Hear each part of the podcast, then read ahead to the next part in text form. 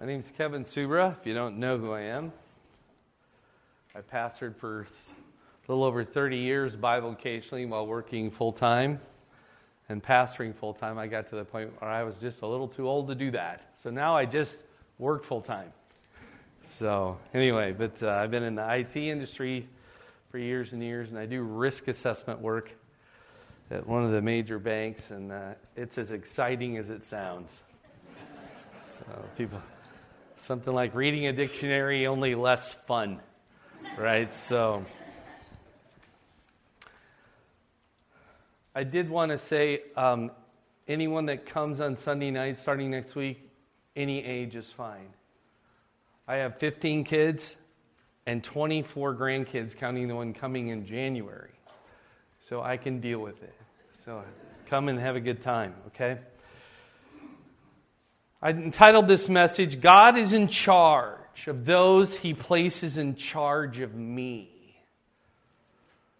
That is something we need to hear, especially in a place where independence is so highly embraced.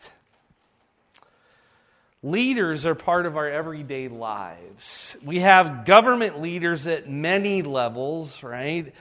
We have leaders in the church, leaders at work, and leaders at home.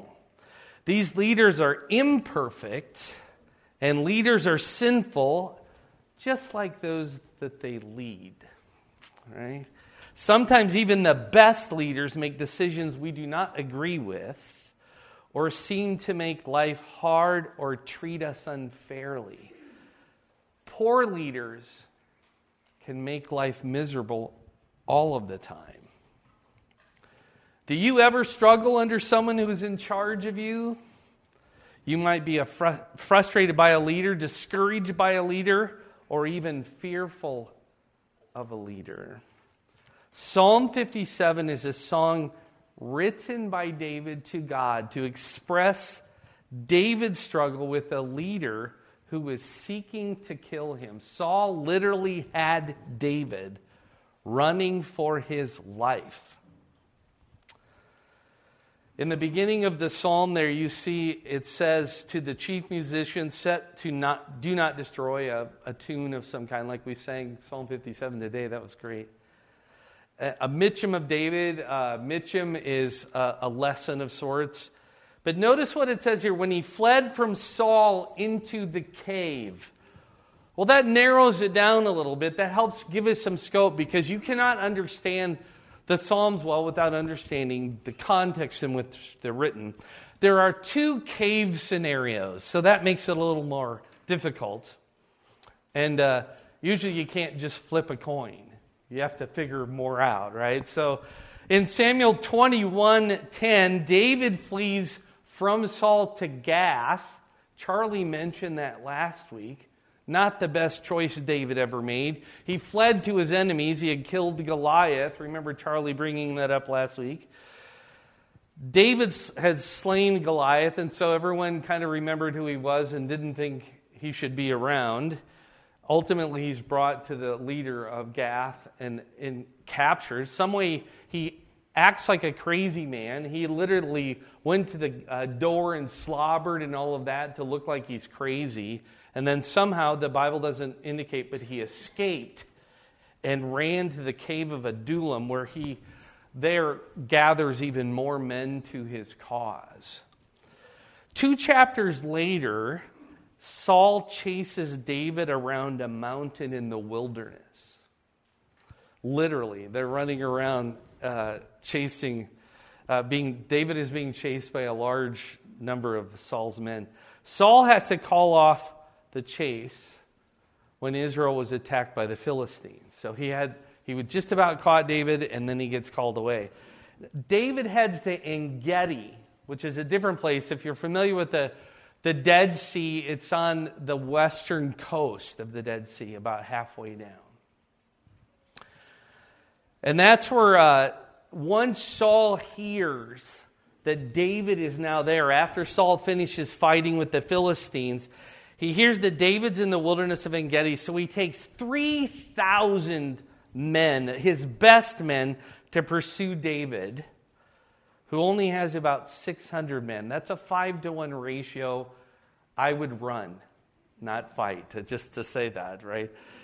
So David has 600 men about that time. We're going to pick up in 1 Samuel 24. So would you turn your Bibles there because that is the context, as I understand it, of Psalm 57. 1 Samuel 24.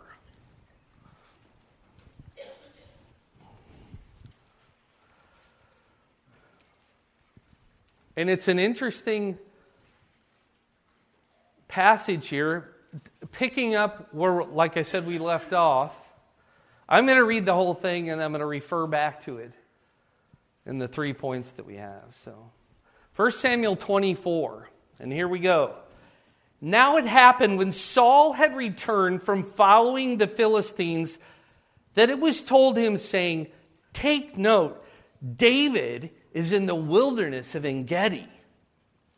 Then Saul took 3,000 chosen men from all Israel and went to seek David and his men on the rocks of the wild goats, one, an area in, near En Gedi there. So he came to the sheepfolds by the road where there was a what? A cave. Now, this is embarrassing, but it's in the Bible. I'm going to read it. And Saul went in to attend to his needs. And there's a parentheses here. Not a good thing. David and his men were staying in the recesses of what? The cave. Then the men of David said to him, this is the day which the Lord said to you, Behold, I will deliver your enemy into your hand, that you may do to him as it seems good to you. And David arose and secretly cut off a corner of Saul's robe. Now it happened afterward that David's heart troubled him because he had cut Saul's robe. And he said to his men, The Lord forbid that I should do this thing to my master, the Lord's anointed, to stretch out my hand against him, seeing he is the anointed of the Lord. So David restrained his servants with these words and did not allow them to rise against Saul. And Saul got up from the cave and went his way. David also arose afterward, went out of the cave, and called out to Saul, saying, My Lord, the king. And when Saul looked behind him, David stooped with his face to the earth and bowed down. And David said to Saul, Why do you listen to the words of men who say, Indeed, David seeks your harm? Look, this day your eyes have seen that the Lord delivered you today into my hand in the cave, and someone urged me to kill you. But my eye spared you and I said, I will not stretch out my hand against the Lord, for he is the Lord's anointed. Moreover, my father, see, yes, see the corner of your robe in my hand, for in that I cut off in that I cut off the corner of your robe and did not kill you, know that there is neither evil nor rebellion in my hand, and I have not sinned against you. Yet you hunt my life to take it. Let the Lord judge between you and me, and let the Lord avenge me on you, but my hand shall not be against you. As the proverb of the ancient says, wickedness proceeds from the wicked, but my hand shall not be against you. After whom has the king of Israel come out? Whom do you pursue? A dead dog? A flea? Therefore, let the Lord be judge and judge between you and me and see and plead my case and deliver me out of your hand. So it was when David had finished speaking these words to Saul that Saul said, Is this your voice, my son David? And Saul lifted up his voice and wept. Then he said to David, you are more righteous than I, for you have rewarded me with good, whereas I have rewarded you with evil. And you have shown this day how you have dealt with me, For when the Lord delivered me into your hand, you did not kill me. For um, if a man finds his enemy, will he let him get away safely? Therefore, may the Lord reward you with good for what you have done to me this day. And now I know indeed that you shall surely be king, and that the God, excuse me, and that the kingdom of Israel shall be established in your hand. Therefore, swear now to me by the Lord that you will not cut off my descendants after me, and that you will not destroy my name from my father's house. So David swore to Saul, and Saul went home, but David and his men went up to the stronghold. Click up or down? Down, okay. All right. I knew there were secrets. Keep your Bible open to 1 Samuel 24, will you? The rest of it we'll just have up here, okay? Anyway, that's the context. When he fled from Saul into the cave, the previous cave, he fled from the Philistines to the cave. Okay, there's also one other piece of evidence that shows in a little bit, we'll see that, and Steve has already read in Psalm 57, that the trap, the, the one that was chasing, fell into his own trap. And that's exactly what happened here. Okay? We already read the context. So I'm going to give you today three truths to learn from David regarding those God has placed over me. Now, it may just be a narrative and it happened, but there's a lot there that relates to someone under someone else. And David keeps referring to it, and that's his logic for not killing Saul. So that seems to be the primary point going on here. So let's look at him here. Truth number one here God is ultimately in charge. Do you believe that God is ultimately in charge? Because if you do, that'll change the way you approach every circumstance of life, every relationship, every decision you make. If God is ultimately in charge. Now, I, I wrote this down late last night, I think it was. I don't know. I don't know why this is in my head, but let me just refer to something that has absolutely nothing to do with the passage today. Can I do that?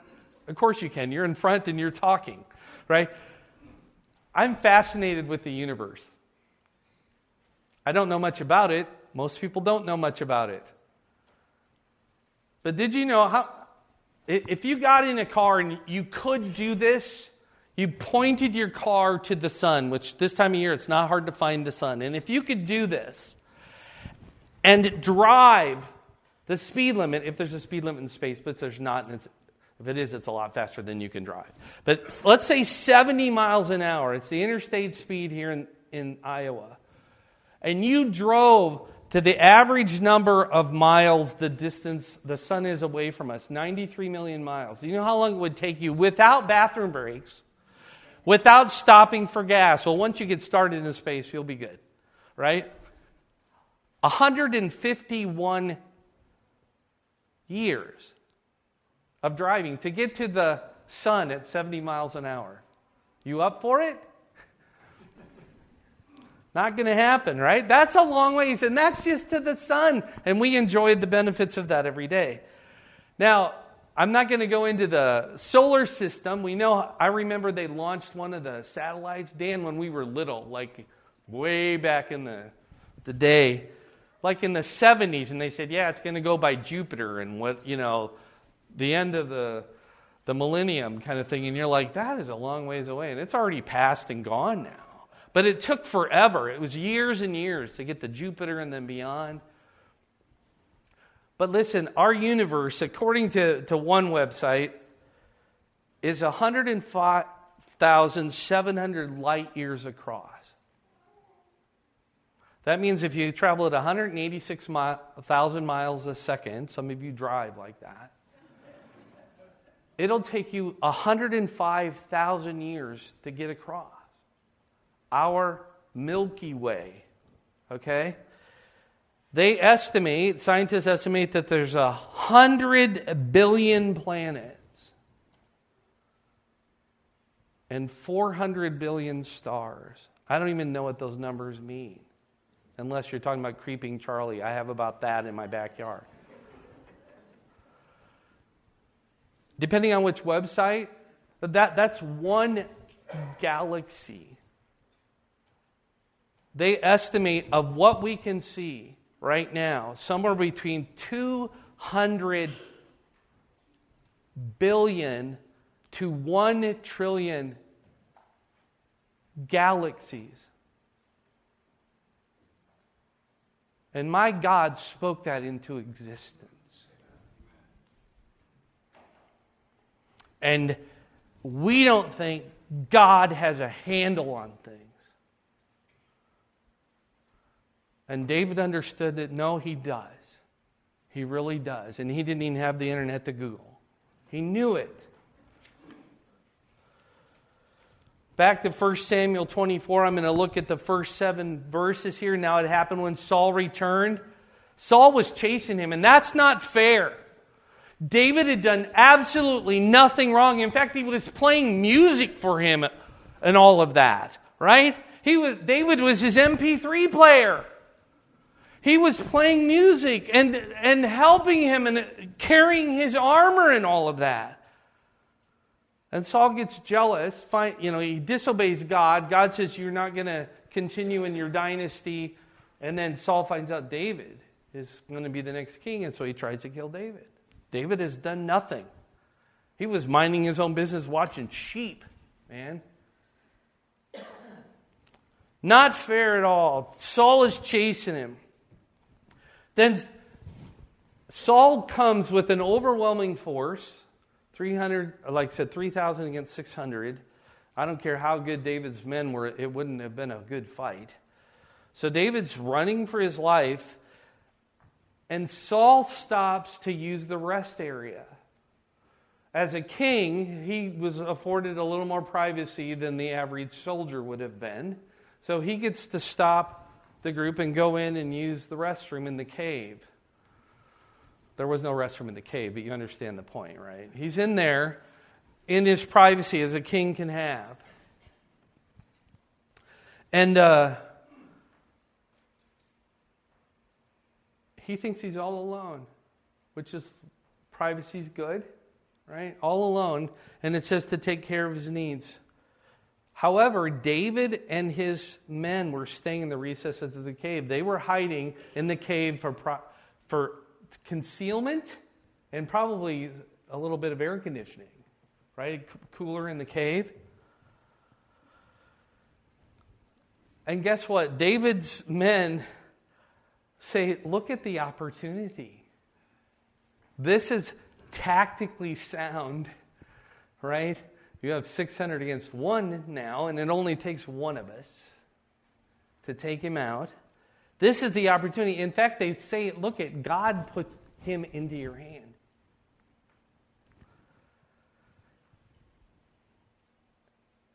And they're encouraging him on a spiritual level to take Saul's life, right? So David's theology reigns here, but uh, that would have solved this problem maybe on a human level. We try to solve our own problems on a human level.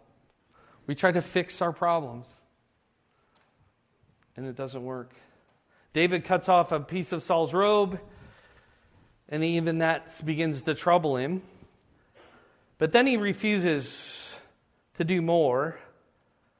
Verse 6 of 1 Samuel 24 says, And he said to his men, Lord forbid that I, the Lord forbid that I should do this thing to my master. He's still calling him his master because he's an authority over him. The, Lord, the Lord's anointed Understand that God put him there. David understood that God put him there.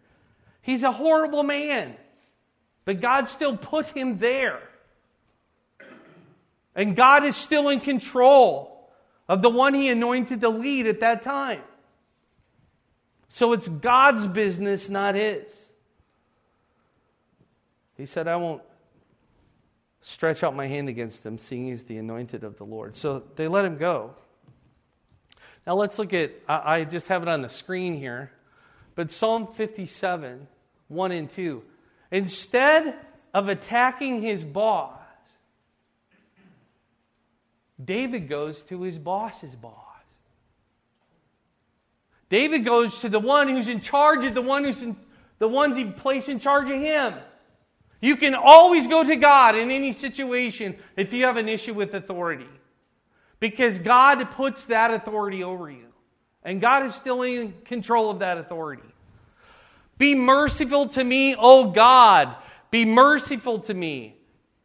For my soul trusts in you, and in the shadow of your wings I will make my refuge until these calamities have passed. I will cry out to whom? God Most High, Commander of the Commanders, King of Kings, Lord of Lords, the Creator of absolutely everything. To God who performs all these things for me. Remember God Most High. You can always go to God Most High. God is able to help because He is in charge. He has the power I think I'll just speak creation into existence. And he has the authority. He controls it all. He turns the hearts of what? Kings. You can't do that, but God can.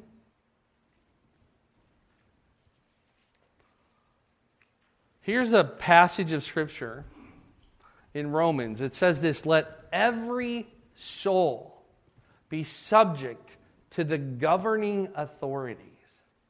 Now, that's speaking directly of governmental authorities here, but notice the next statement here. I put it in bold. For there is no authority except from God. Do you see that? That's a general statement. That's a general principle. There's no authority that you're under that doesn't come from God. And the authorities that exist are appointed by God. Therefore, whoever resists the authority resists the ordinance of God. And those who resist will bring judgment on themselves. Quick observations here God commands us to be subject to authorities. God is the originator of all authority. No authority exists apart from Him. And I believe in any place, in any situation, right? Because God is in control. God places all authorities, God outranks all authorities. And resisting authorities is resisting God, according to Romans 13. And as a caveat here, all human authorities are imperfect and sinful. Every last one of them. So don't use that as an excuse. God is aware of and in control of all authorities. Okay? Principle there. So, summary point here God is ultimately in charge. Let me give it another way. Turn to God as the one who is in charge. When you have situations that don't seem right, talk to the one who's in charge of the one who placed them over you. You may not be able to do anything about the situation you're in, but you can talk to the one in charge.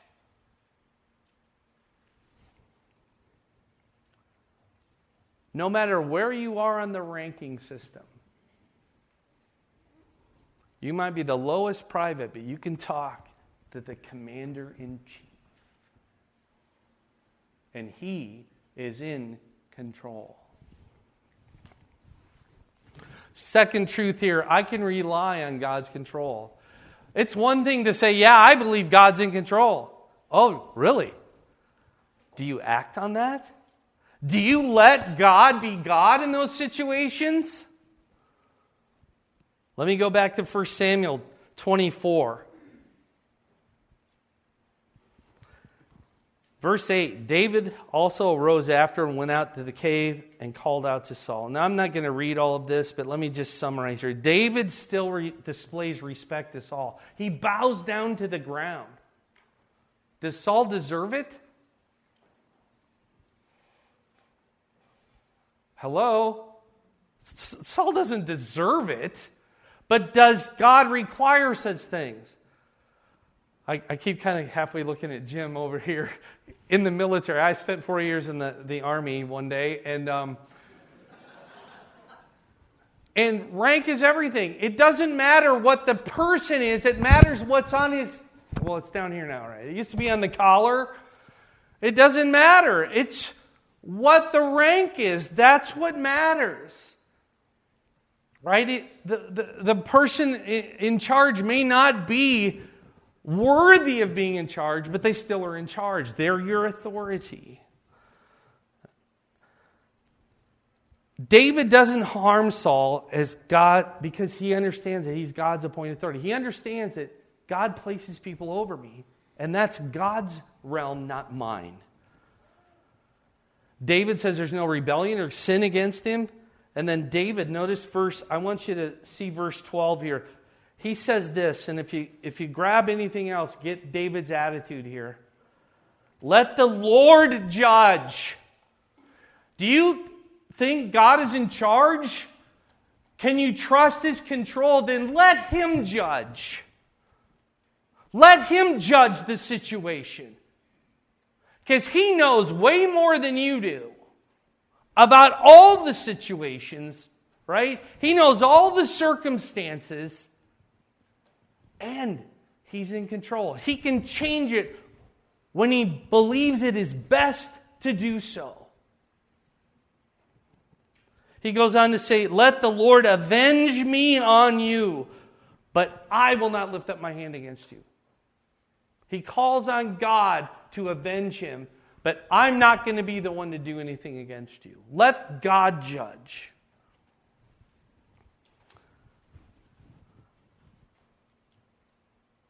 God is able to rescue me if he chooses. Do you believe that? then you can rest in your circumstance that you cannot change. To let God do what He will do. I need to rest on God's control of leaders and the circumstances they create. Let me give you another example of this. Two chapters later, it's right up here. Well, here's Psalm, sorry. Let me read this. He shall send from heaven. God will send from heaven and save me. He reproaches the one who will swallow me up. Selah. Stop and think about that. He says, God shall send forth his mercy and his truth. By the way, that does great things. God sending his mercy and his truth. I want God's help, and I want it to be true, right? There's so much untruth in our world today.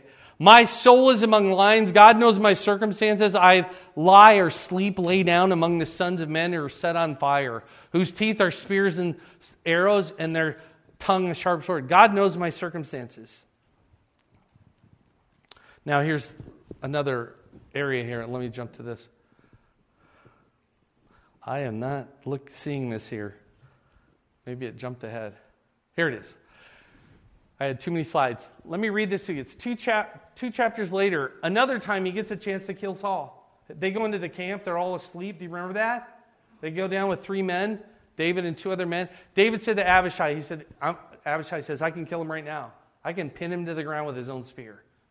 David says to Abishai, Do not destroy him, for who can stretch out his hand against the Lord's anointed? David still has that attitude and be guiltless. David said, furthermore, as the Lord lives, the Lord shall strike him, or his day shall come to die. He'll die of old age or boredom or whatever. Or he shall go out to battle and perish. The Lord forbid that I should stretch out my hand against the Lord's anointed. But please take now the spear and the jug of water that are by his head and let us go. See the attitude? Let God deal with it. Let God handle the timetable. I think I should be in charge now. Well, maybe God doesn't think you should be in charge now because you're not in charge now.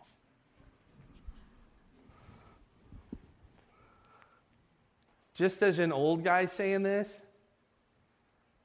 God always has the better idea right? I could say that with experience. All the times I get frustrated about things not happening or whatever, it's like, boy, God really knew what he was doing, didn't he? You know, it's like, like that should be a shock to me. We should have that attitude all the time here. Here's three examples of that same idea. Let God handle things when you can't handle them with regard to authorities. Servants, 1 Peter 2 18 to 20. Be submissive to your masters with all fear or respect, not only to the good and gentle. Like, it's good to have a good boss. Life is good, sure, see ya. But also to the what? Does the Bible say that? It does. For this is what commendable if because of conscience toward God one endures grief, suffering what? Wrong, unfair. And you take it because you know who's in charge. For what credit is it? I'm looking up at a screen up here. I know you're looking here, so I should be pointing like this, right? For what credit is it when you are beaten for your faults? He's really talking about suffering wrongfully. If you're beaten for your faults, you take it patiently. If you get a ticket for speeding and you're kind to the officer who's giving you a ticket, big deal. You earned that ticket, right? But when you do good and suffer, and he's talking about being beaten as a servant. We probably haven't been there, maybe, hopefully, as I've never been a slave for anybody. If you take it patiently, this is commendable to God. What? I live in the United States. I don't have to put up with that. Right? Well, you, maybe not that, but you're to take it patiently. God has put you there and put someone over you on purpose because He's in charge. Same passage, but He's talking now about Jesus Christ. This is the next verse in the passage. For to this you were called to take suffering wrongfully, patiently, because Christ also suffered for us, leaving us an example that you should follow in his steps. So, what example is this? who committed no sin, nor was deceit found in his mouth, who, when he was reviled, this is the example he left, did not revile again. Someone was in your face and you didn't get back in theirs. When he suffered, he didn't say, just wait, because I'll be back. He didn't open his mouth. Why? It says, sorry, I keep pointing up. But he didn't threaten, but notice what he said. I put it in a different color. But committed himself, what? Who judges, the, to him who judges righteously. You can do that because God is in charge and you can trust him to do what is right. Even Jesus served as an example to do that. And by the way, he accomplished great things because he did that. Last one in the passage, it goes to 1 Peter 3. Wives, notice the word likewise, just like what Jesus did, just like what the slaves did, be submissive to your own husbands. That, another form of authority, right? That even if some do not obey the word, you can revile, you can attack. No, what do they say? They without a word may be won by the what? Conduct you patiently address it. You patiently deal with it. When they observe your chase, what? Conduct again, right? Accompanied by respect or fear. This is a principle that you find all the way through the Bible. Here's another way to say it trust in God to control the outcome. You can trust God to control the outcome. He's that big, He's that powerful, and He is all authority. He's the originator of all authority. You appeal to God because He's in charge and He understands what's going on. And He placed you in the situation you're in. Here's the third truth God merits all attention. God merits all the attention. Now you're saying, Kevin, what does this have to do with anything? Well, we'll get here. It's Psalm 57. My heart is steadfast. Oh God, my heart is steadfast. This is David's attitude toward all that's going on. I will sing and give praise. Now, you're not singing and give praise to nothing, you're singing and giving praise to God. Awake, my glory, awake, lute and harp, I will awaken the dawn. What does that mean? That's the way we need to get out of bed. God needs to be the focus, that great God, that God who's in charge and in control of all my circumstances. I can rest in Him so I can wake up and praise God. Because even though I don't fully comprehend all what's going on, God absolutely does. I will praise, and I bolded this, you, O Lord, among the peoples. This, ha- this is to be exuberance that overflows the people I'm around. I will sing to you among the nations. It isn't just the secret you keep to yourself. God is in control, and I can rest in it no matter what circumstances, and if, can, if I can even say horrible circumstances that are happening to me or going on around me. And my, we live in days like that. David goes on to say, For your mercy reaches unto the heavens. He'd already mentioned mercy and truth before. He brings it out again. Your mercy reaches unto the heavens, and your truth unto the clouds. And then he ends by saying, Be exalted, O God, above the heavens, and let your glory be above all the earth. Now, what is he saying here? He's saying to choose to praise God in whatever happens.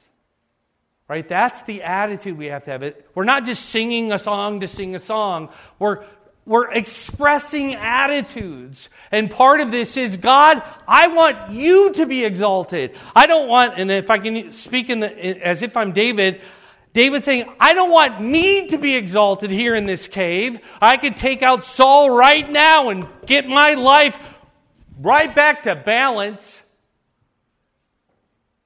God, I want your plan to come to pass. When this is all over, I want God to, for people to see you, not David. I want God's will, not David's will. And it'll happen in God's time, not David's time. And so, God, I rest in you. You work everything out so that you are exalted. That's what David is saying. It isn't a song just to sing. You can put a you in front of be exalted because that it's implied. You be exalted, God. Let your glory be above the earth. God is to be my focus and my motive. My purpose for getting up and the reason I decide what I decide. And sometimes I just don't know what to do, but I can talk to the one who's in charge of all of the universe. He is to be the focus and motive. And I'm going to give you one New Testament example here. How many know this? The Lord's Prayer, you've heard it. The Lord's example prayer. You've heard this said so many times, right? It says this He said to them, When you pray, you could probably say it out, you know, from memory, right? Our Father in heaven, what? Hey, look at this. What? Are you getting this? People pray this, just rattle it off. And it's like, you're saying, no, God, when all this is done, I want your name to be sanctified, your name to be lifted up. I want my life to be centered around you. Your name needs to be lifted up. It isn't the exaltation of Kevin, it's the exaltation of the God of the universe that needs to happen here. When we're praying, that's what we're thinking here. May your name be hallowed by how I live. And notice what it says here, too, because you know what's coming, right? What's next? Your kingdom come. Uh, God, I want what you want to come to pass, not what Kevin wants to come to pass. Amen? You don't want what Kevin wants to come to pass because life would center around Kevin. That would be horrible for you because I don't even know the details of your life. except I know that you always sit in that chair. Right? But other than that, I don't know anything about you. But I'm saying, when I pray, I use this as a pattern. It's like, God, I want to do what you're planning, what you want to come to pass. And that is completely different than when you find out you're being chased and in a cave. Right? But that's David's attitude. It's still in the New Testament here. It says, I want, God, I want what you want to come to pass. And notice here, what you, I want you to be highlighted, what you want to come to pass, and your will be done. The way you want it to come to pass. You ever try to do God's will your way?